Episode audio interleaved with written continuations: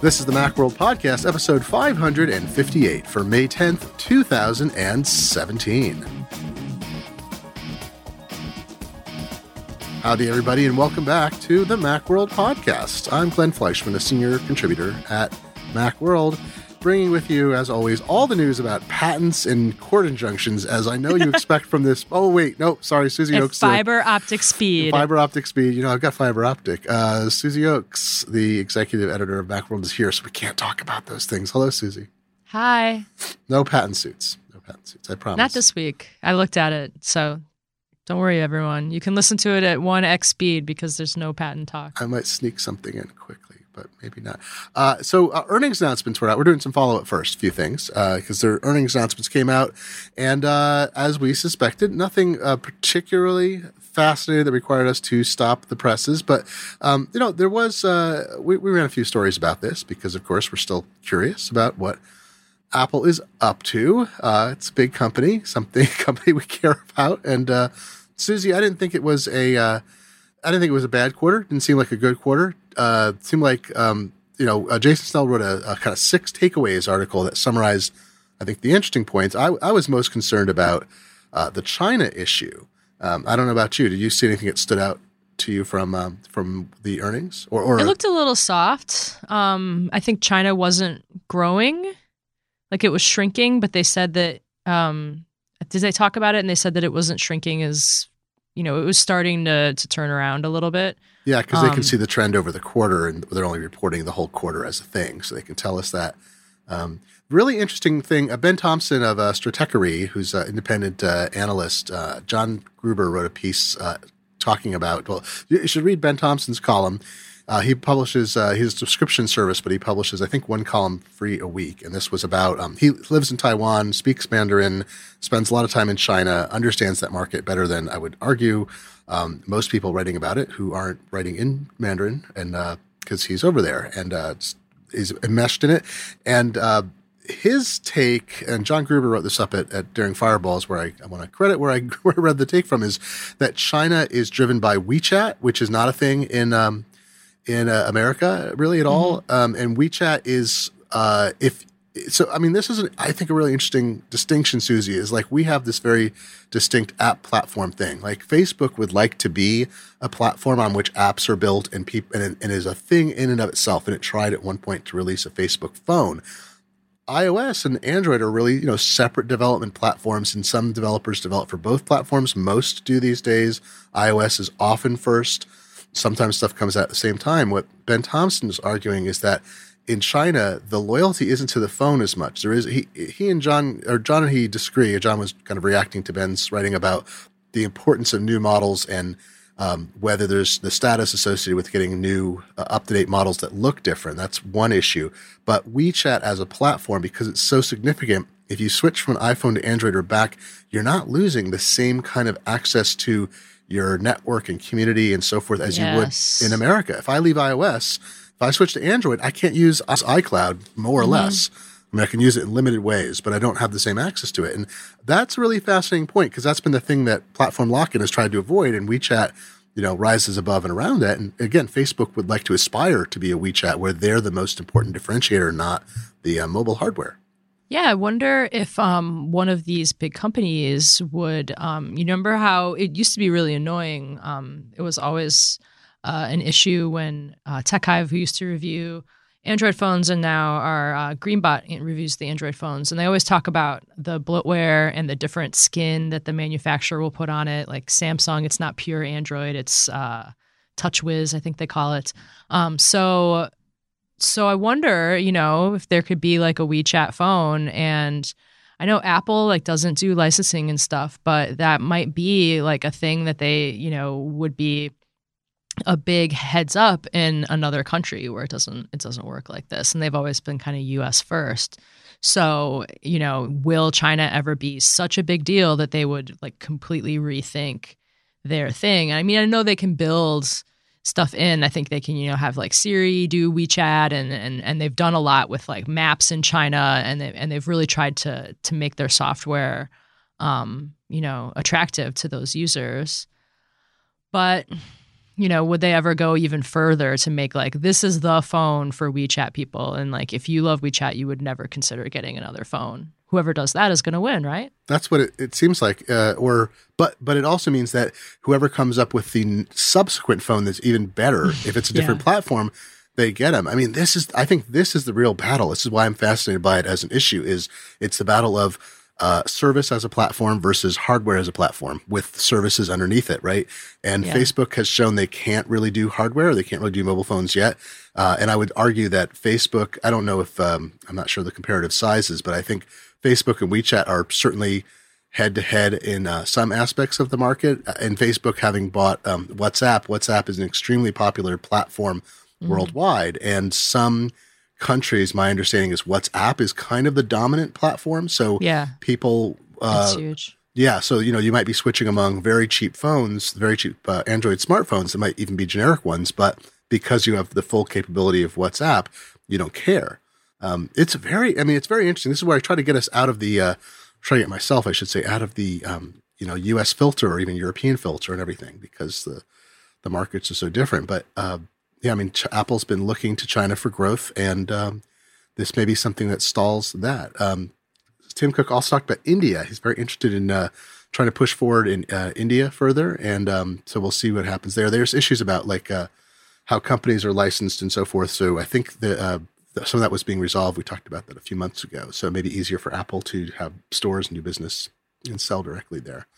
Um, but yeah, so as far as um, numbers, we don't have, you know, there's not, you can go read the stories because there's not a billion things say. Service revenue was way up. That's the other big thing, right? You know, That's they, uh, that's a trend lately, yeah, and I would expect that to keep going because, and they they were saying that they were up in both um, customers, like you know, new people sort of coming and starting a new service thing, and the customers who have been there a while. The longer they stay, the more they end up spending. Um, I think I got a notification from one of my things recently that was like, "You spent way more money at Apple.com this this month than you usually do," and I was like, "Really?" And it was like, "Yeah, you usually average like forty bucks a month, and this month it was like 60 and I was like, "I usually average forty bucks a month exactly. I don't I don't buy iCloud storage and I don't buy um, Apple Music, so I was like, "What the heck am I spending for?" It turned out it was movies. It was Oh, okay. iTunes content for mostly my husband and son, so I can put the password back on that. But anyway, yeah, they don't make yeah, as much. it- yeah, oh, it's, it, across the whole thing, and they count, and that's Apple Pay um, slices. That's um, Apple Music, of course. That's um, app purchases, in-app purchases. If you're still buying music and movies, or if you're just, you know, um, um, buying Apple Apple Music. So yeah, they have a they're they're diversifying the services thing, and they're expecting it to grow. They always brag about how if it was its own company, it would be oh yeah. Fortune 500. It's Yep. on its way to Fortune 200. Um, so yeah, they're really proud of that. Yep, they make. uh Yeah, they're still selling a, a wad of phones. So nothing. I mean, and also I should say, I think iPad same kind of issue with iPad. It's not, you know, has there's no strength there, but we still haven't seen the bottom of it. Sales were down um, thirteen percent year over year. Uh, This quarter didn't include the new cheap iPad, which I think might do something to goose the numbers. They got the average selling price of the iPad up with the introduction of the iPad Pros in the last year. Um, they haven't updated those. So we're sort of waiting on that, but I think the having the cheap 329 iPad is gonna is gonna do something. I agree. But yeah, in terms of, you know, nothing you could walk away with that makes you go, well, you know, this is terrible, whatever. It's not an Apple, not something that says Apple is doomed. Um, you know, it does further a narrative that Apple is in this moribund state and a moribund state in which they're minting money. They have over $250 billion in cash and cash equivalents. Their market cap is three quarters of a trillion dollars, more than that, actually. Uh, Wow. so, yep, it's kind of a big company, kind of a big deal. Um, They're like, we don't have to do anything exciting. We can just sit back and make all the money, like just in a calm, boring way. They could So- cruise on this for you know the next million years, right? At this I pace. mean, they won't. They don't want to, you know, be BlackBerry or whatever, and just kind of rest on their laurels, and then look up and have, you know, Oh all the sh- all the ships have sailed. I mean, you know, we can we can think of other companies that that's happened to, but yeah, you can't just like when you're on top, you got to do stuff, but they don't have to do stuff every quarter. Like Wall Street gets very excited about, you know, they're always being new, new, new, fresh, fresh, fresh. Hey, So- BlackBerry decided the presidential election, but we won't get into that. New, Oh, news, news, new breaking stories. Uh, the, the bigger uh, news from Apple was the next day, but we're going to get to that a little bit later. yes. Um, Teaser. so yeah, we'll get that in just a moment. I'm trying to think if there's anything else we need to talk about with. Um, Oh, this next actually item, which is not really a patent story. This It's not a actually came story. up in the call too. Yeah. One of the analysts said, "Hey, oh, are you wait, guys are you worried talk about?" about Qualcomm? You're going to talk yeah, about Qualcomm. All right, it's, it's not a. It's more of a licensing I know it is. parts No, thing an- than a it's patent thing. Yeah, yeah. Yeah, I find the Qualcomm thing very interesting. It came up in the earnings call. One of the analysts was like, "You guys worried about Qualcomm? You stop payments to them." And they were like, "Well, we don't know how much to pay them, so that's something for the courts to figure out."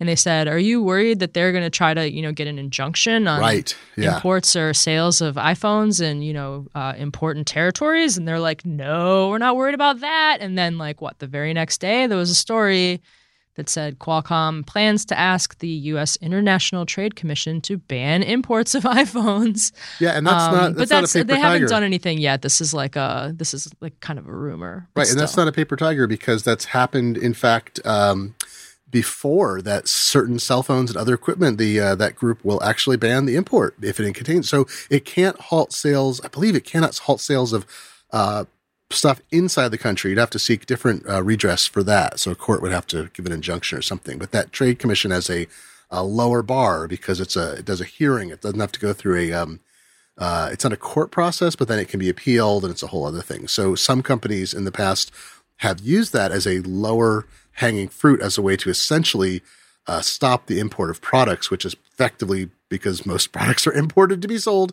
uh, most electronics. Um, so if Qualcomm pulls that, you know, tries to pull that trigger, um, it's possible it would succeed, but I don't know. It seems, that, you know, the, because there's they've had routine and customary payments. The question would be, know, with active litigation, would the commission intervene, or would it, you know, be overstepping its bounds because it wasn't like something new or undiscovered or whatever? It's uh, it's in process. Exciting stuff.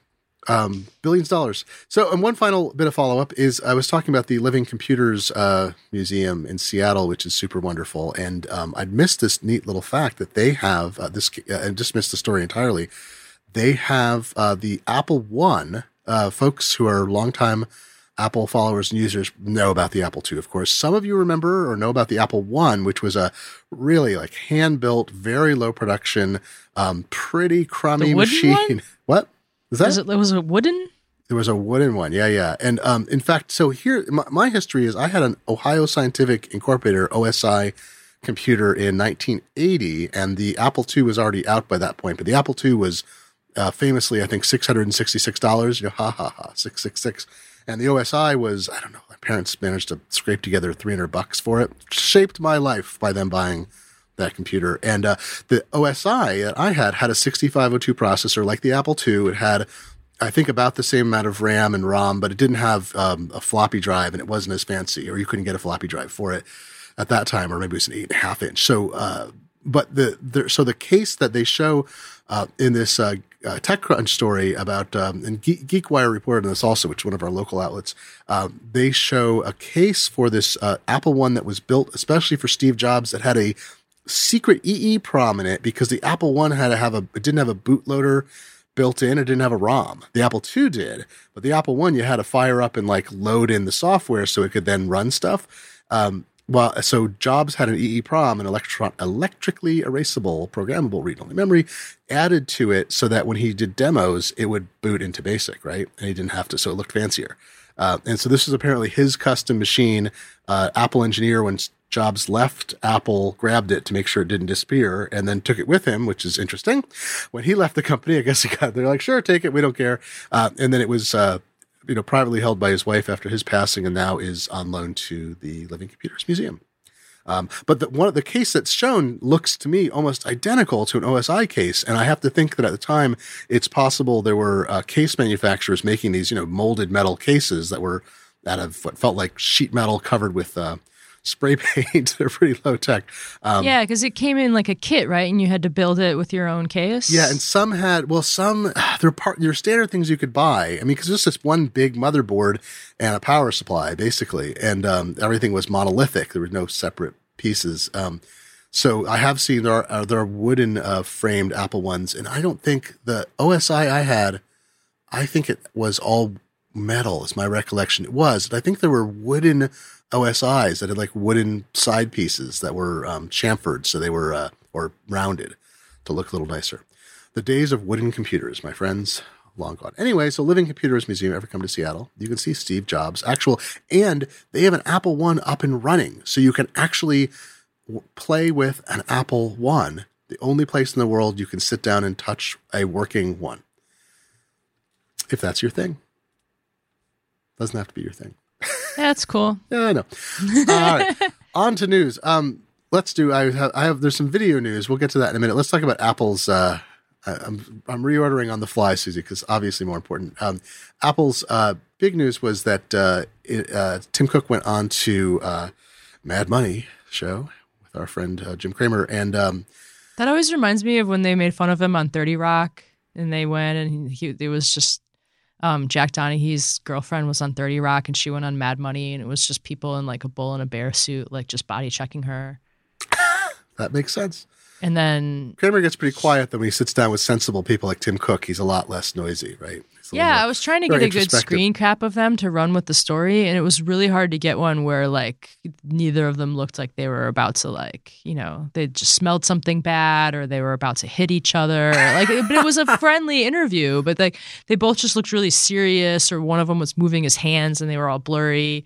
Cramer like had a big like folder he was kind of like waving around in the air. It was an awkward Well, it's screenshot This- situation. This, reminds me of so you know I was on I was on Jeopardy, and if you look at that, you get a shot, you get a picture with Alex Trebek when you're on Jeopardy. Everybody gets a picture, and almost all the pictures he looks slightly pained or concerned, and I'm like, you've been doing this for a long time. Don't you know how to look in the camera when your contested photos being taken? Uh, same same experience. Like, shouldn't Tim Cook learn how to not look pained on screen all the time? But it seems to be often as a slightly pained or concentrated expression on his face. But let's not let's. I won't expression shame him. I'm just uh, just pointing out that usually. Resting people- CEO face. Yes, exactly. Uh, resting uh, Southern concern face is a thing in my family too. It was a very good interview. Um, uh, um, CNBC put up the transcript and the video, and we linked to those. And then I wrote a little recap in case you didn't have time. But anyway, so they were talking about, um, you know, they talked about Apple stock a little bit. He tried to get him to talk about upcoming products. Of course, Tim wouldn't.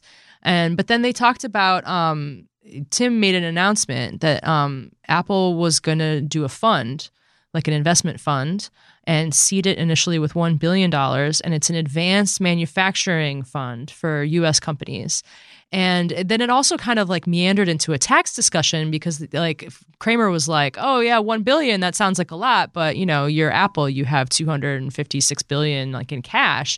And Tim was like, "Well, actually, um if you to, for us to get a billion dollars in cash in the US, we're having to borrow some of it because so much of their cash is held overseas and like They might know, have Trump to pay as much as 0.1 percent interest to borrow that money. Is my guess? Maybe 0.2. Yeah. It's a very and who would want to risky. loan money to Apple is Oh so risky. Um, so yeah, but that so that was like a little side thing. Like maybe Trump will let them bring home some of that money, but blah blah blah. So they um yeah because you know they've been dinged for manufacturing so much overseas and um uh yeah so they said um they're, they're going to do this and they were going to announce the first investment from the fund this month and we'll see. So you know it might be smaller companies that are making components. It might be smaller companies that are making actual gadgets that like fit into apple's ecosystem somewhere. Maybe like you know i always hope for more homekit stuff or maybe there'll be cooler thing as the iphone gets more advanced with wireless charging like that'll be a whole little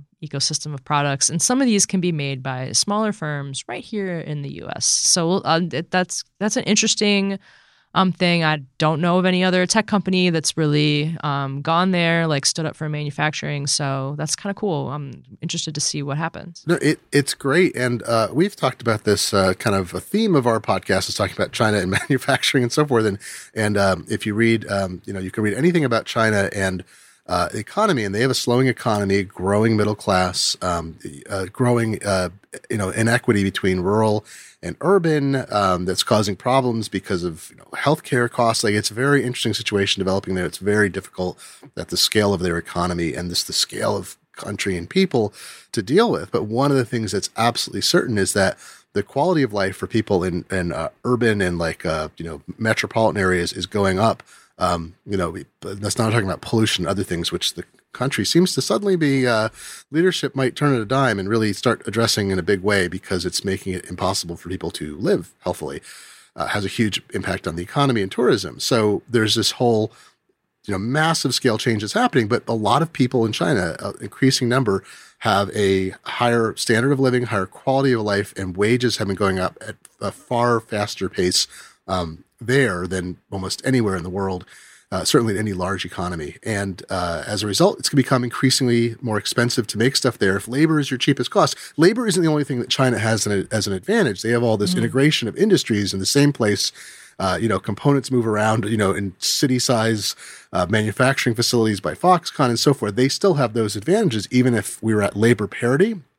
Um, but you can't suddenly, if you're Apple, you can't say this is too expensive. We're going to set up in uh, Colombia or Bangladesh. Like the infrastructure isn't there, and what Apple's investing in here is really what a lot of people have talked about as the future of manufacturing is being able to have, um, you know, manufacturing's gone two directions. Either you need to make super expensive multi-billion dollar investments in super automated plants. You look at this in uh, chip fabrication. We're making a new chip plant because as they make the chip uh, circuitry smaller and smaller, you know, the number of nanometers goes down. I don't even know what the low number is now. Is it 15? It's something incredibly small.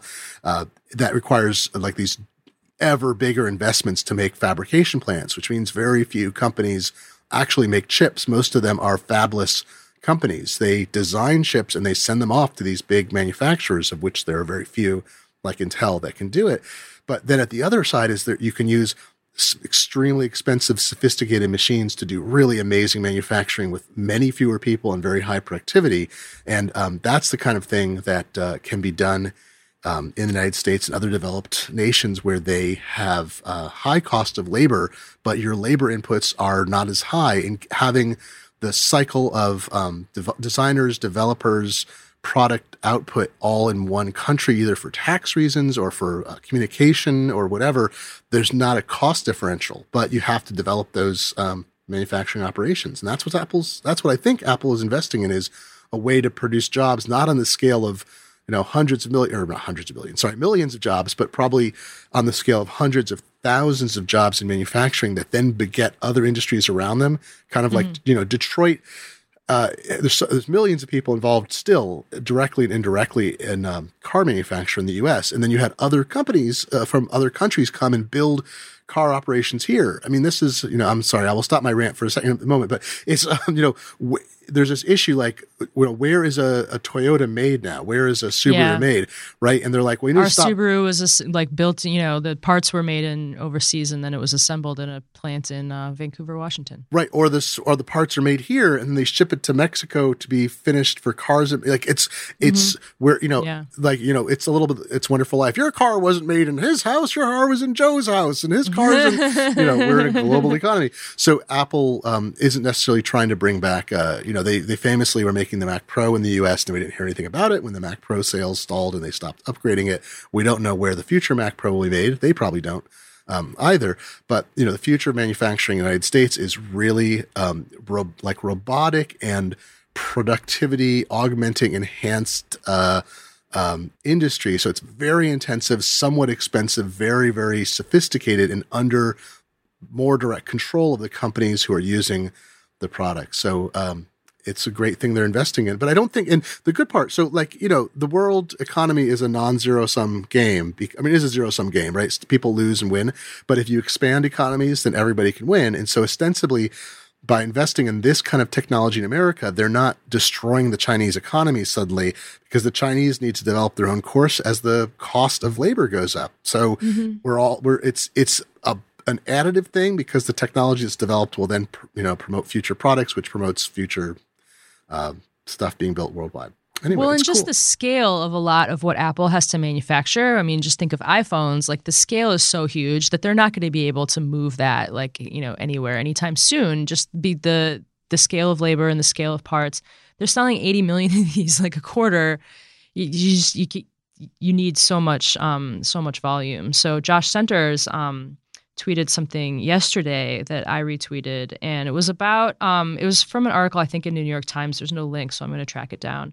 Um, but they were talking about uh, Apple executives say going overseas at this point is their only option, and they talk about um, uh, revamping the manufacturing of an iPhone weeks before it was due on shelves, they'd Oh, redesigned yeah. the screen at the last minute, which um, required an overhaul to the assembly line. Oh my gosh. So they just went to wake up 8,000 workers at the dormitory and bring them over, give them a cup of tea and a biscuit. And by the end of that week, they were turning out 10,000 iPhones a day. Um, you know, we don't have a lot of places in the US where people are going to, you know, be willing to like live on site and like work, you know, eight hours, 10, 12 hours doing this stuff. Um, it's just, it's just not going to happen. We can't get people to like, you know, pick strawberries. So, it, just the scale that op- Apple operates on it means that yeah, advanced manufacturing is is much more automated, and um, I think it's going to be for you know for smaller for smaller things. it's I think it's a I think that's the terrific part is that there's um there's so many different directions things could go. I just got this is not an advertisement. I was not paid for this opportunity to say this. Um, uh, I have friends at this company, uh, Studio Neat. These two guys who have now kind of a small manufacturing thing. Yeah, and uh, they like st- they started uh, super nice guys, and they started years ago with the Glif G L I F, which was an um, iPhone like a, a, a iPhone uh, tripod mount. You could attach it to your iPhone, and then had a tripod uh, boss in the bottom. You could screw the tripod screw into. They have their newest one out, and they've they've developed products over the years.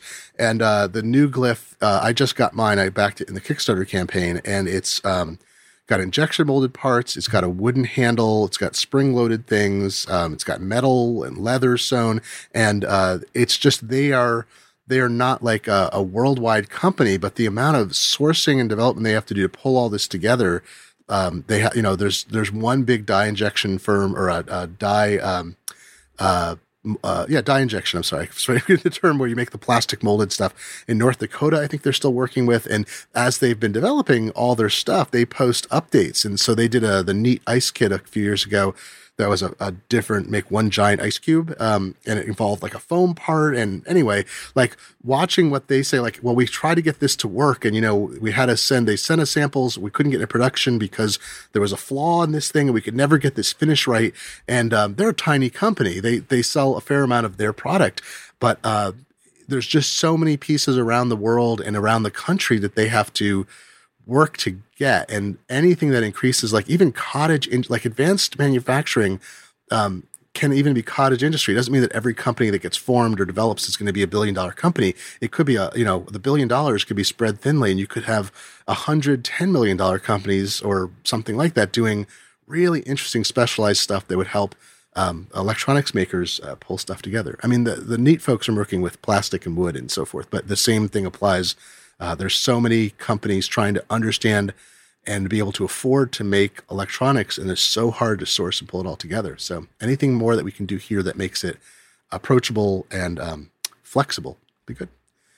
Good story. I mean, small scale, really well built, really nicely done, made stuff with like primo materials. Like that's, you know, that's Apple's thing. Like that's what their audience likes. So it seems like a natural fit for them. Yeah, and I mean, think about the Indiegogo Kickstarter crowdfunding thing, which is that electronics go up there, and it's really hard to get them made, and people are over optimistic, and the more that there could be, I Apple mean, can actually do their due diligence and Yeah, like well, invest like- in firms that know what they're you know, doing. yeah, it's just because I, they, it's a fund. it would be yeah, it'd be great to Yeah, have it's gonna be uh, more great. tools.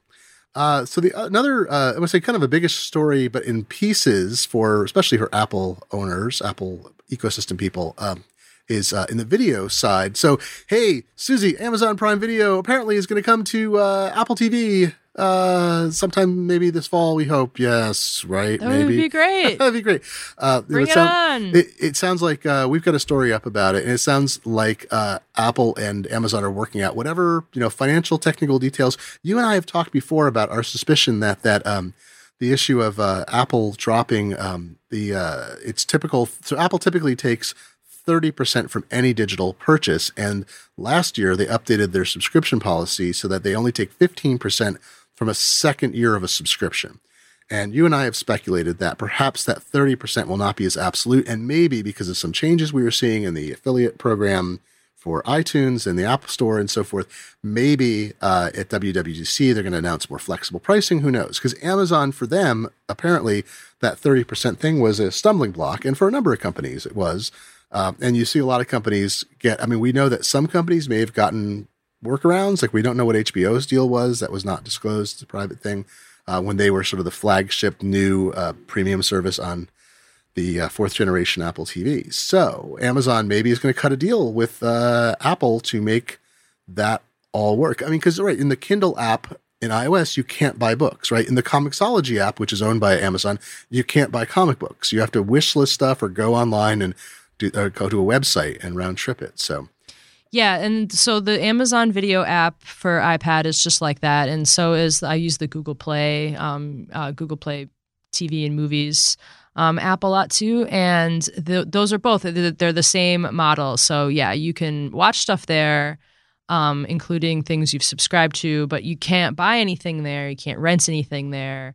You have to do that from a browser. Um, they don't really have a lot of apps. I can't think of any on Apple TV that work like that. So Apple might be like, well, we'll let you get away with that in iOS, but the Apple TV rules are different. Like, let's work something out. I doubt it's any sort of technical hurdle.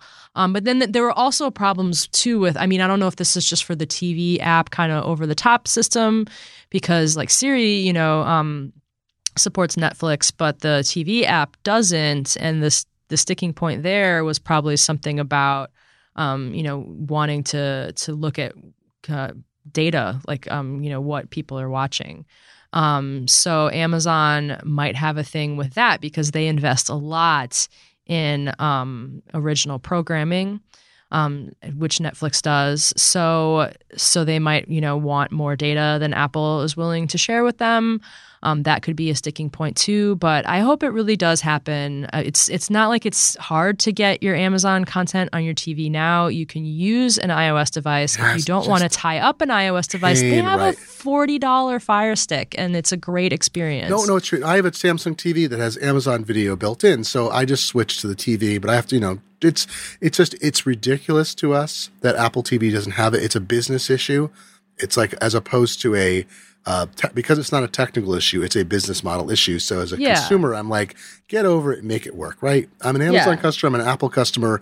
You guys figure it out because it's in your best interest that Amazon is always on the Apple TV and Apple makes whatever deals necessary to make it happen. So, you know, it's taken a long time. But but you're right. I think the, that the, Apple the, needs I think that Amazon feels like they don't really need them because they like, they have all these other products and Apple probably feels like, well, we're not going to come begging you because we have all these other services. So it's probably just two companies that like both feel like the other one needs them more than they need. I tend to agree with you, Susie, as is often the case. Um, yeah, I think Amazon and Amazon has that whole thing about where it stopped selling other players, video players, right? Which was still weird to me that you can't buy like an Apple TV from Amazon. Didn't they? Didn't they change that recently? Wait, did no? they? I saw something that about that. The story? Uh, I don't know because that would be nice. It's that that seemed ridiculous that you can buy anything else. Can't. Yeah, you can't. You can find. you ser- I just searched for it, and the results are Fire TV stick, and then Apple TV mounts. Exactly. Yeah, oh, that's a what holder for the for the remote, just to make it remote. bigger. Very exciting um, yeah, charging thing. And then a Roku. It's just, then... I mean, this seems a little like it's not peevish, but I, I it's just, it's a weird. Oh, you can buy the last generation of Apple TV. It's not well. like someone's not going to buy an Apple TV because they can't get it from Amazon. They'll see the Fire thing and go, "Nah, I'm actually looking for an Apple TV." Because there is a branding aspect. I don't think they're cross selling, so it just seems like a part of a bigger peevish business model um, issue. And this is kind of our bigger problem with video in general, right? Is that things are balkanized is I don't want to subscribe to seven services. I don't want to own three devices. And that's where we're at. You know, you need Netflix, Amazon, Hulu, and then eventually Apple Music, TV, whatever, to watch all the shows that are going to be interesting out there. I almost canceled Hulu, which we'll talk about in a second.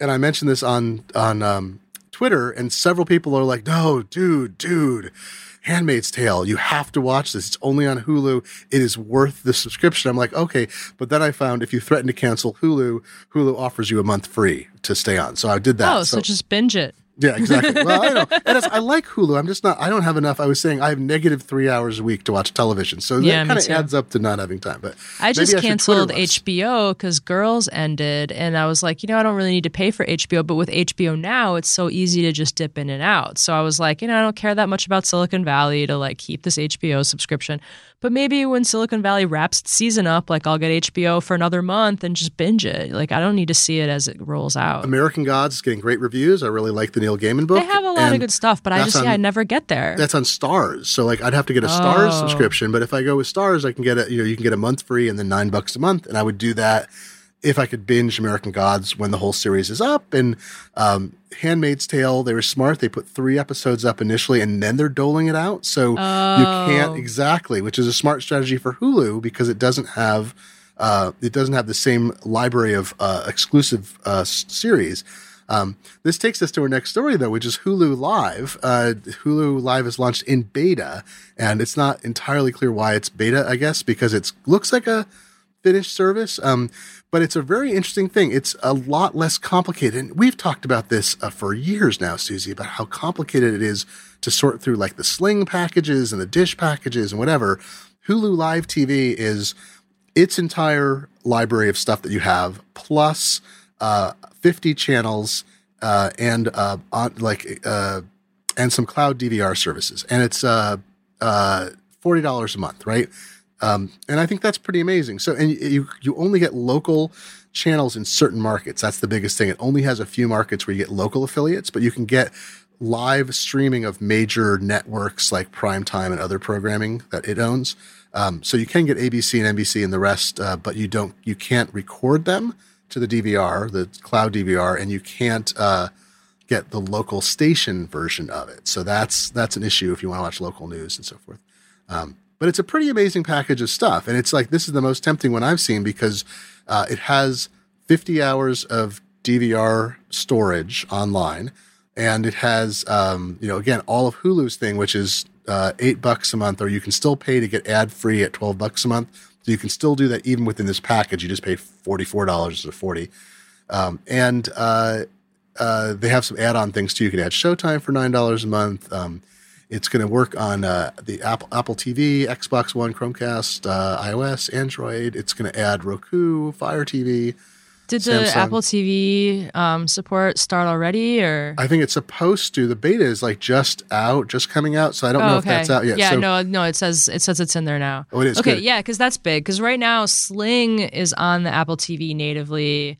Um, I just got a subscription to YouTube TV, which is also and Sling. Just um, they're doing a beta of a DVR. They just rolled it out to Apple TV, so I'm writing about that on MacWorld um, this week. And then YouTube TV also has a DVR feature, um, but it is not on the Apple TV. So I'm using that on my iPad. And the Oh problem with Sling.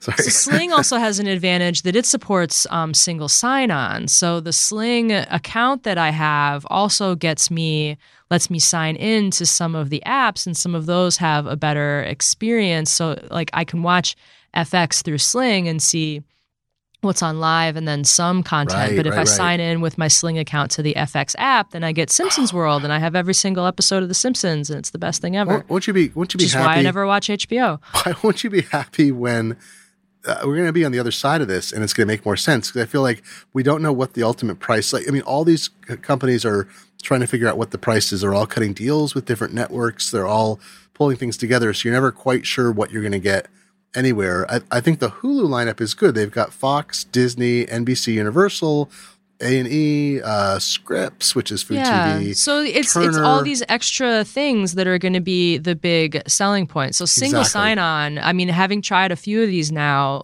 Sling is the only one with single sign on. That is huge if you're an Apple TV Uh-huh. user, but if you're not, you don't really care. So, um, but YouTube TV is pretty good. It has um a DVR built in, and then it lets you um, share an account. So I have an account like just through somebody else. They were uh, able to like add people to their account, and they were like, "Oh, here you go," and everyone gets their own DVR, their own like list, and so that was pretty cool. So it kind of depends. Like you have to sort of look.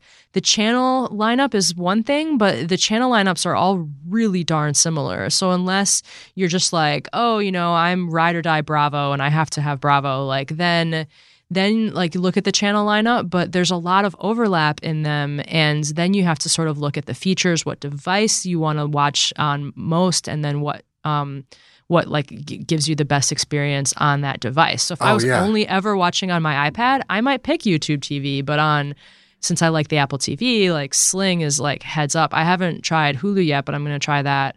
Um, and then someone, I need to find this. I totally forget. Someone made like an interactive tool where you could sort of tell it what your favorite shows or Oh, channels were. yeah. And then it would be like, oh, you should maybe get this bundle for this much a month or this other. And it would sort of help you figure out if you should buy bundles, if you should just buy your shows. Because that's like a big job. If you're going to cord, if you're going to be a cord cutter, like, I mean, you know, you're like, I don't want to pay for cable, but cable just gives you like everything all together and you, your DVR and everything's all set. Um, so like cord cutting's a lot more work. You have to figure out how to get the stuff you want. And then you you like you learn things along the way. Like it turns out you don't need as much as you thought. And you like I used to think like oh I'll, I'll have to buy Survivor like a season at a time. I could never stop watching Survivor. I haven't seen it in years. I don't miss it at all. So, um, yeah, I'm gonna find that tool though and link it up because I was really blown away. I think it was one of the papers. It was like the Washington Post or the New Oh, York that's Times smart. or something. It's a it's a great idea. And it, here's the thing too. The problem now with cable is that you could have the full on ultra primo cable package, and then still have Hulu, Amazon, Netflix with programs that you might want to watch. And then there's things like Sci-Fi Channel where if you you can get it through the cable network, but you can't get. Uh, no, I guess with Hulu with this package you'll be able to get the new because Sci-Fi has at least two, no, several new programs it's developing independently, but they're tied in with Hulu, so you get it with that. Um, it's just, it's very. I mean, there's only so much TV you can watch, right? And, but the fact that you have to choose, like, all right, I want to watch *Handmaid's Tale* and um, *The Expanse*, so that's okay. Can I get that's all Hulu? Okay, oh, but I want to watch um, uh, *House of Cards* and I don't know what else is on Netflix. That's But then the right? nice thing is you can just jump in and out. Like there's no, you know, with cable they were like, oh, you're gonna have a box, like you're gonna give you a good deal for a year, and like they really try to get you like entrenched. But with Hulu, like so they all do like a free trial, um, it's, which is great if you're gonna have like a vacation coming up and you want to just like sit on the couch and watch TV for a week. Free trial. Hulucation. they could offer yeah, advertise uh, Hulucation. Netflix. Netflix. Um, that's like Californication, except with TV. So yeah, but then um um I forgot what I was gonna say. Okay, yeah, they all have free trials, but then you yeah, you can get in and out. So you can watch Handmaid's Tale, uh, quit Hulu, and then just come on right back whenever you want to. So yeah, it is it is annoying that the exclusives like, you know, are so exclusive. And that is another factor you have to to go into, but you know, it's not that hard to dip in and out. Um, a bunch of my friends have been sharing Hulu logins just to watch Handmaid's Tale. Um, What? yeah. The, um, the other thing, though, it's I mean, from the from the uh, are we living in a golden age of of production of of you know video stories, right? Movies and tales. We are because these companies are pouring billions and billions of dollars into making often challenging things that no one would ever have made in the broadcast TV days or broadcast plus HBO plus Showtime, right? If that's all it was, you know, Games of Thrones is great. HBO's producing it. Showtime did Westworld. That's great. But think of the dozens and dozens of programs that are being made and, and movies and uh, comedy specials, documentaries. So the upside is all that's being made. And part of it is how long are you willing to wait, right? Like everything eventually, and, and I shouldn't say this, it seems to me that everything eventually migrates from the services to other ways of obtaining it. Like I don't know that there's anything that's been out for a bit on Netflix that you can't, like Orange is the New Black. Can you get DVDs of it? Can you get it? You can buy it from other places. You can't stream it elsewhere, right? Something like that. Uh, you can buy downloads now for the first seasons. It's so the stuff doesn't stay locked up forever. So if you have to see a show while it's being aired, then you have to, you know, figure out the finances of it to be able to subscribe to the streaming or streaming plus DVR services. If you can hold out and say, look, I'll wait until, um, you know, th- this Westworld is great, but I don't need a, I'm not going to get involved in all the discussions. I'm going to avoid all the spoilers. I'm not going to talk to anybody about it. And two years later, I'll just get the season one DVD and watch it all then. And that's cool. And, you know, get it from the library or buy it used or buy it for 25 bucks or something. So, uh, that is the it's the price we're paying is for the immediacy of programming and to be part of the discussion of um, you know live tweeting TV or whatever, right? That's what we're doing. Speaking of live tweeting television, though, another video story, Susie. yes. Twitter's live video service Oh yeah, I don't get those. Is that I don't either, but they're paying a lot of money for programming, and it's this weird uh, it mix looks like they're paying a lot of money to catch up with like Roku or like Yahoo Screen or something. it's all a bunch of little. That's right? what I don't get. It's well, they're like they're streaming. st- I- They're like uh, WNBA will stream like here, you know, weekly regular season game for You had twenty a football weeks. game a year, a week last Yeah. year. There's Come they'll have on, weekly, Twitter. one weekly MLB game. Um, there'll be you know Stadium Network. Bloomberg is going to push uh, video twenty four seven over its network. Uh, PGA live streaming. BuzzFeed's going to have a morning program. It's like this a list of random things that is not complete enough for anything, but I guess they get viewers. People will come to them for specific things because it's there, right?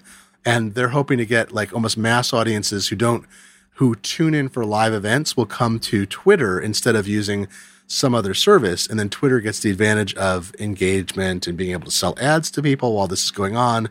And their apps allow, I guess, viewing and tweeting alongside uh, the thing. I didn't know. Did you know there is actually a Twitter um, app for tvOS? I had no idea. Yes, because last year when they had they had the Thursday night football games on Twitter, Yeah. and uh, yeah, so my husband's always very in- invested in watching the football games. They're uh, we usually end up pirating them because they're kind of hard to get, you know, on an a la carte basis. And I was like, whatever, everyone knows it's fine, it's fine, I don't care.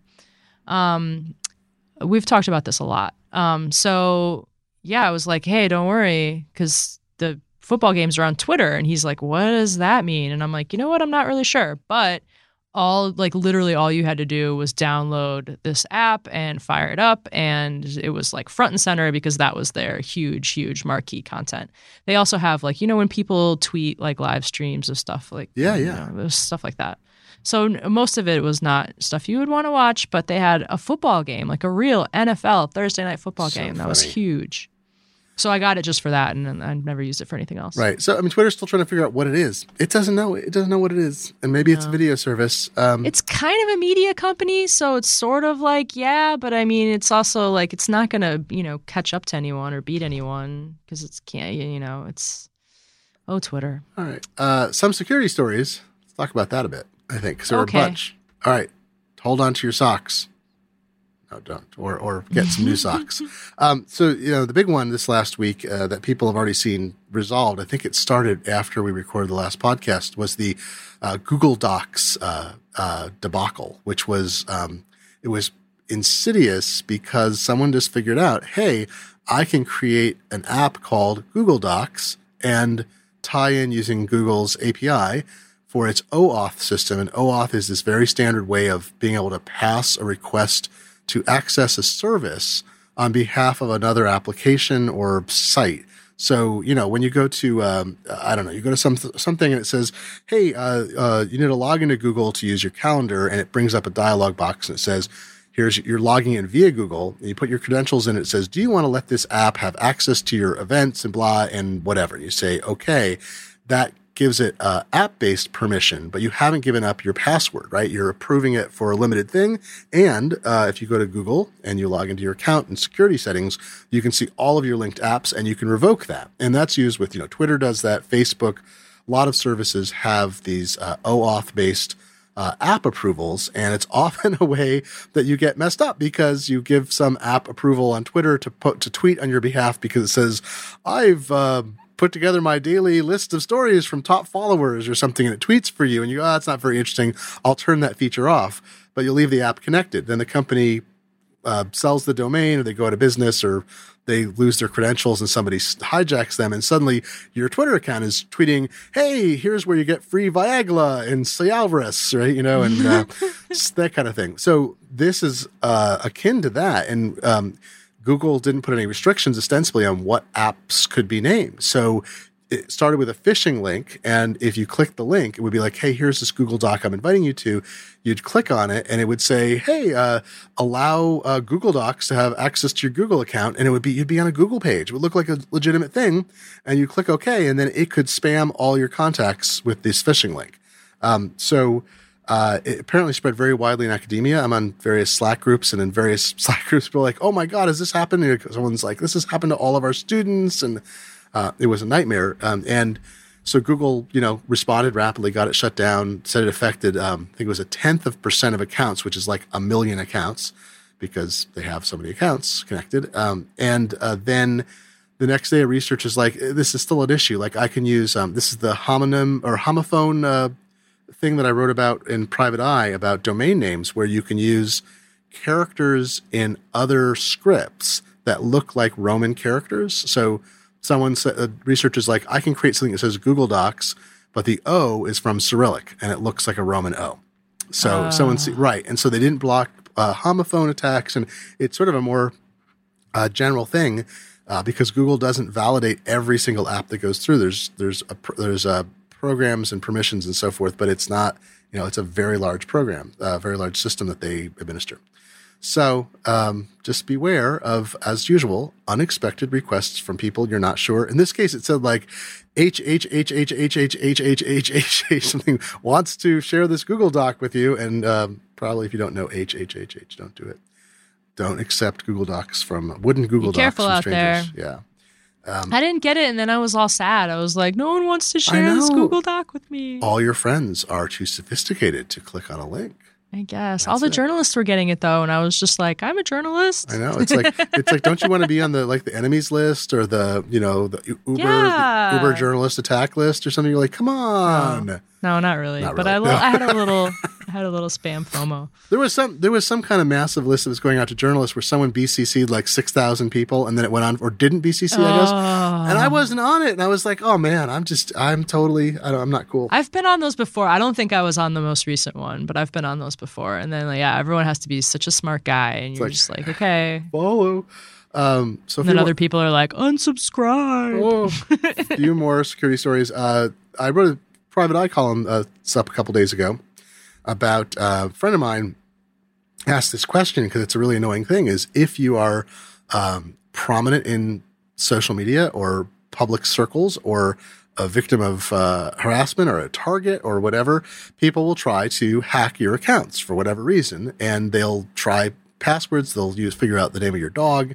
Um, they'll see if they can reset your password. So she gets wave after wave of people trying to reset her password on all these different services. And she's like, look, is there anything I can do to stop this? And I looked into it, talked to uh, security expert uh, Leigh Honeywell, who's now a fellow at the ACLU, uh, longtime security guru. And um, effectively, there's no way, it's like a form of harassment that shows that people are trying to get at you. And because the services don't want to block off the ability for people to reset their password when they forget it, they can't really disable it in the way you might expect. So I think some development needs to happen there because um, more and more people have become targets because of all the leaked passwords and whatever. There are so many. Um, I describe this chained account, which happens now. So, Susie, let's say someone uh, believes they have the credentials and they test and they get into your me.com account. Well, they're like, all right, well, that may not be, you know, iCloud isn't useful on its own, maybe, or you don't do anything there. But you have um, your you know your uh, Untappd uh, account the email backup for resetting your password is your iCloud account. You've forgotten that. Mm-hmm. So I can go to Untappd, enter that, have it mail a password to your iCloud account I've already compromised, and I can then reset your Untappd account and lie about the beers you drink, right?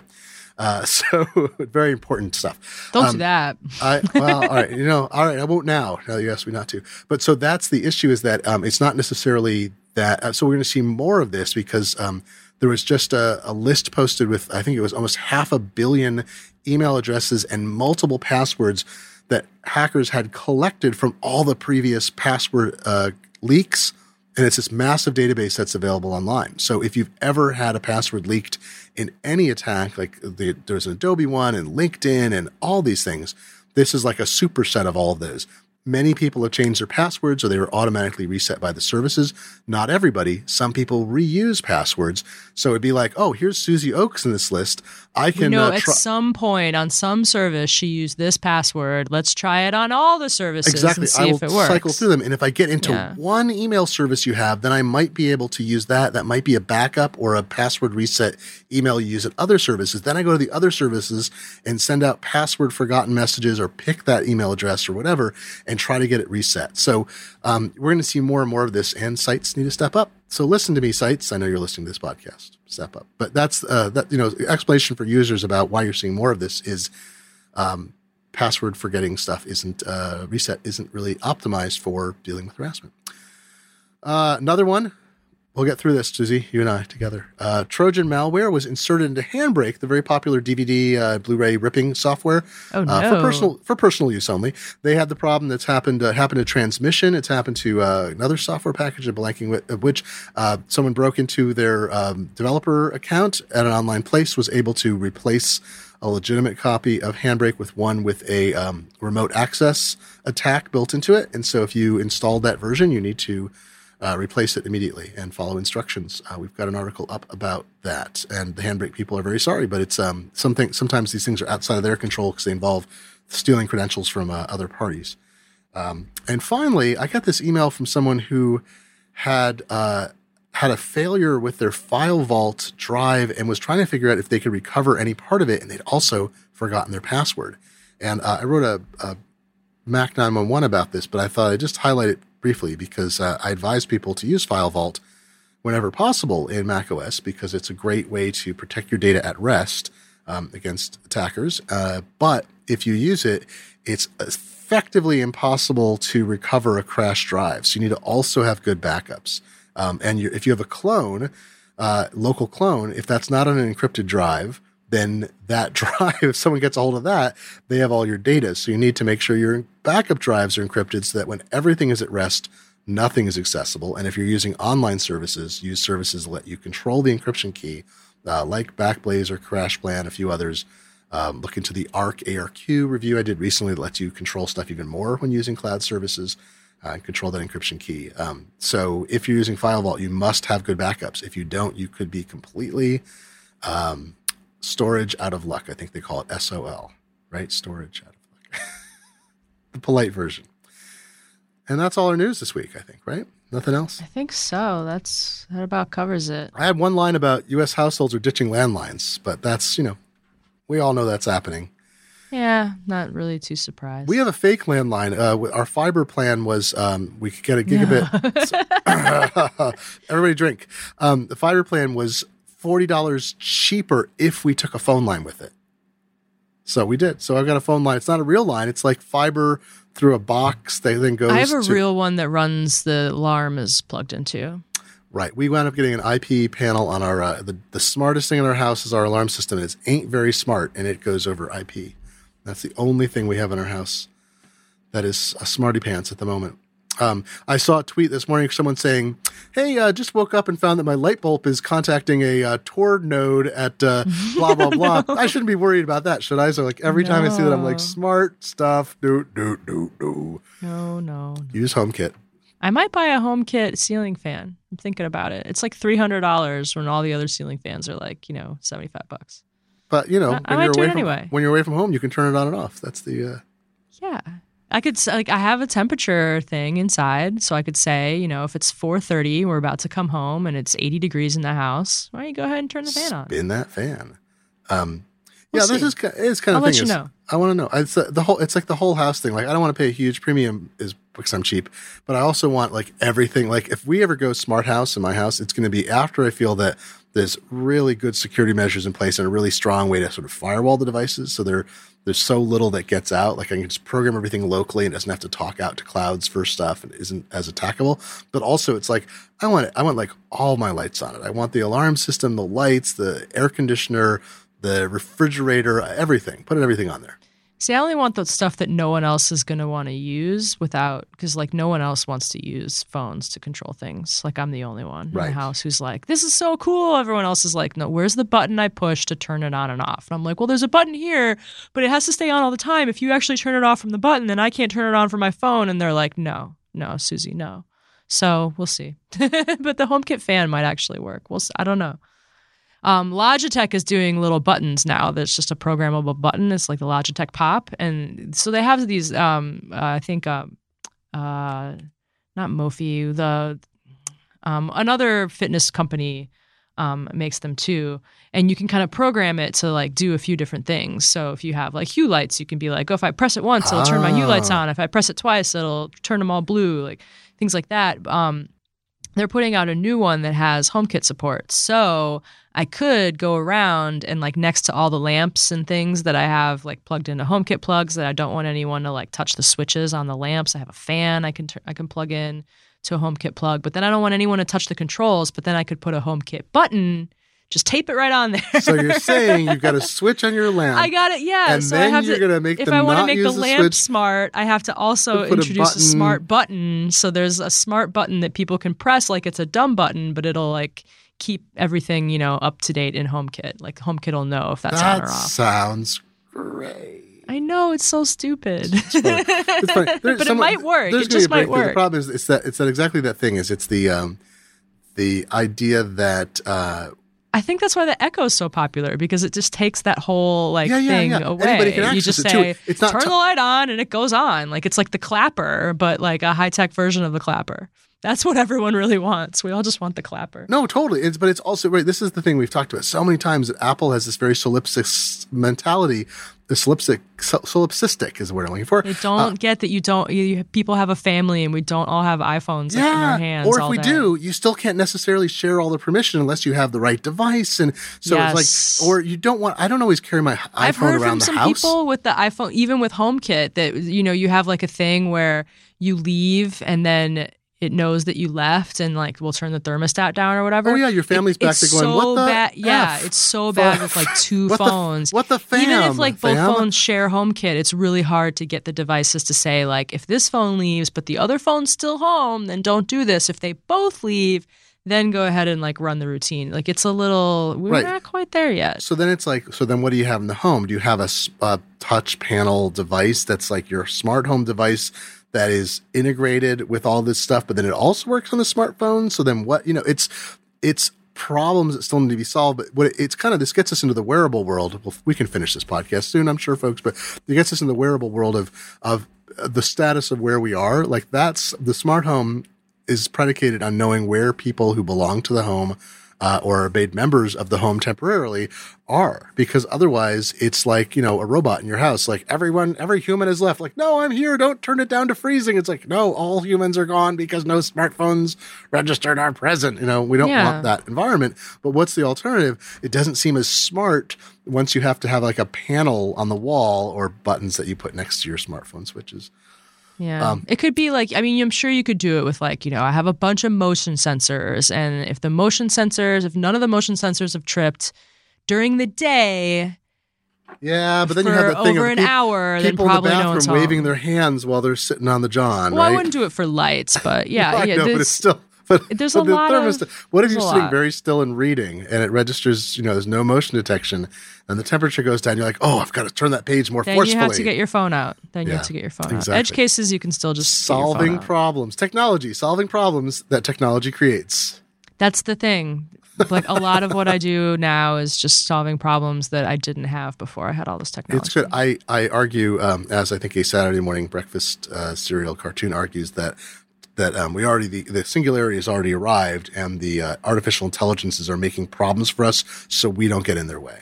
That is a very reasonable Occam's razor explanation. Oh my God, we're all in like a giant like rat maze, aren't we? Yeah, yeah, because it's doing its thing, and it's just get, making us technology that ha- they're they're helping us develop technology that controls technology to keep us out of the way because it's they've got their own agenda. They're That doing- was a big part of the Hitchhiker's Guide to the Galaxy, right? The mice were running things and they had us just doing busy work while the computer ran its program. It also had the best uh, statement about technology ever that I quote all the time, which is that um, the devices made by the Sirius Cybernetics Corporation had um, uh, major design flaws so serious that when you overcame the major design flaw, you completely ignored the device didn't do anything you really needed it to do in the first place. And there you go. That's technology. That's why we do this. Folks, this is the uh, Luddite podcast uh, for uh, Susie. Great to talk to you again. yes, you too. We'll be back next week. Uh, I have been and remain Glenn Fleishman, a senior contributor at Macworld. This has been episode 558 of the Macworld podcast for May 10th, 2017. Folks, you know where to find us macworld.com. Email us podcast at macworld.com. Find us on Facebook at facebook.com slash macworld. Susie is S-F-S-O-O-Z like Zed on Twitter. I am G-L-E-N-N-F like Frank on Twitter, and I, uh, I tweet a lot less than I used to, but still there. If you want to find me making dad jokes at midnight, you can find them. Uh, made, I made a joke about uh, Aix-en-Provence last night. It was totally worthwhile to be there for it. Uh, but we'll be back again next week, and thank you for listening as always.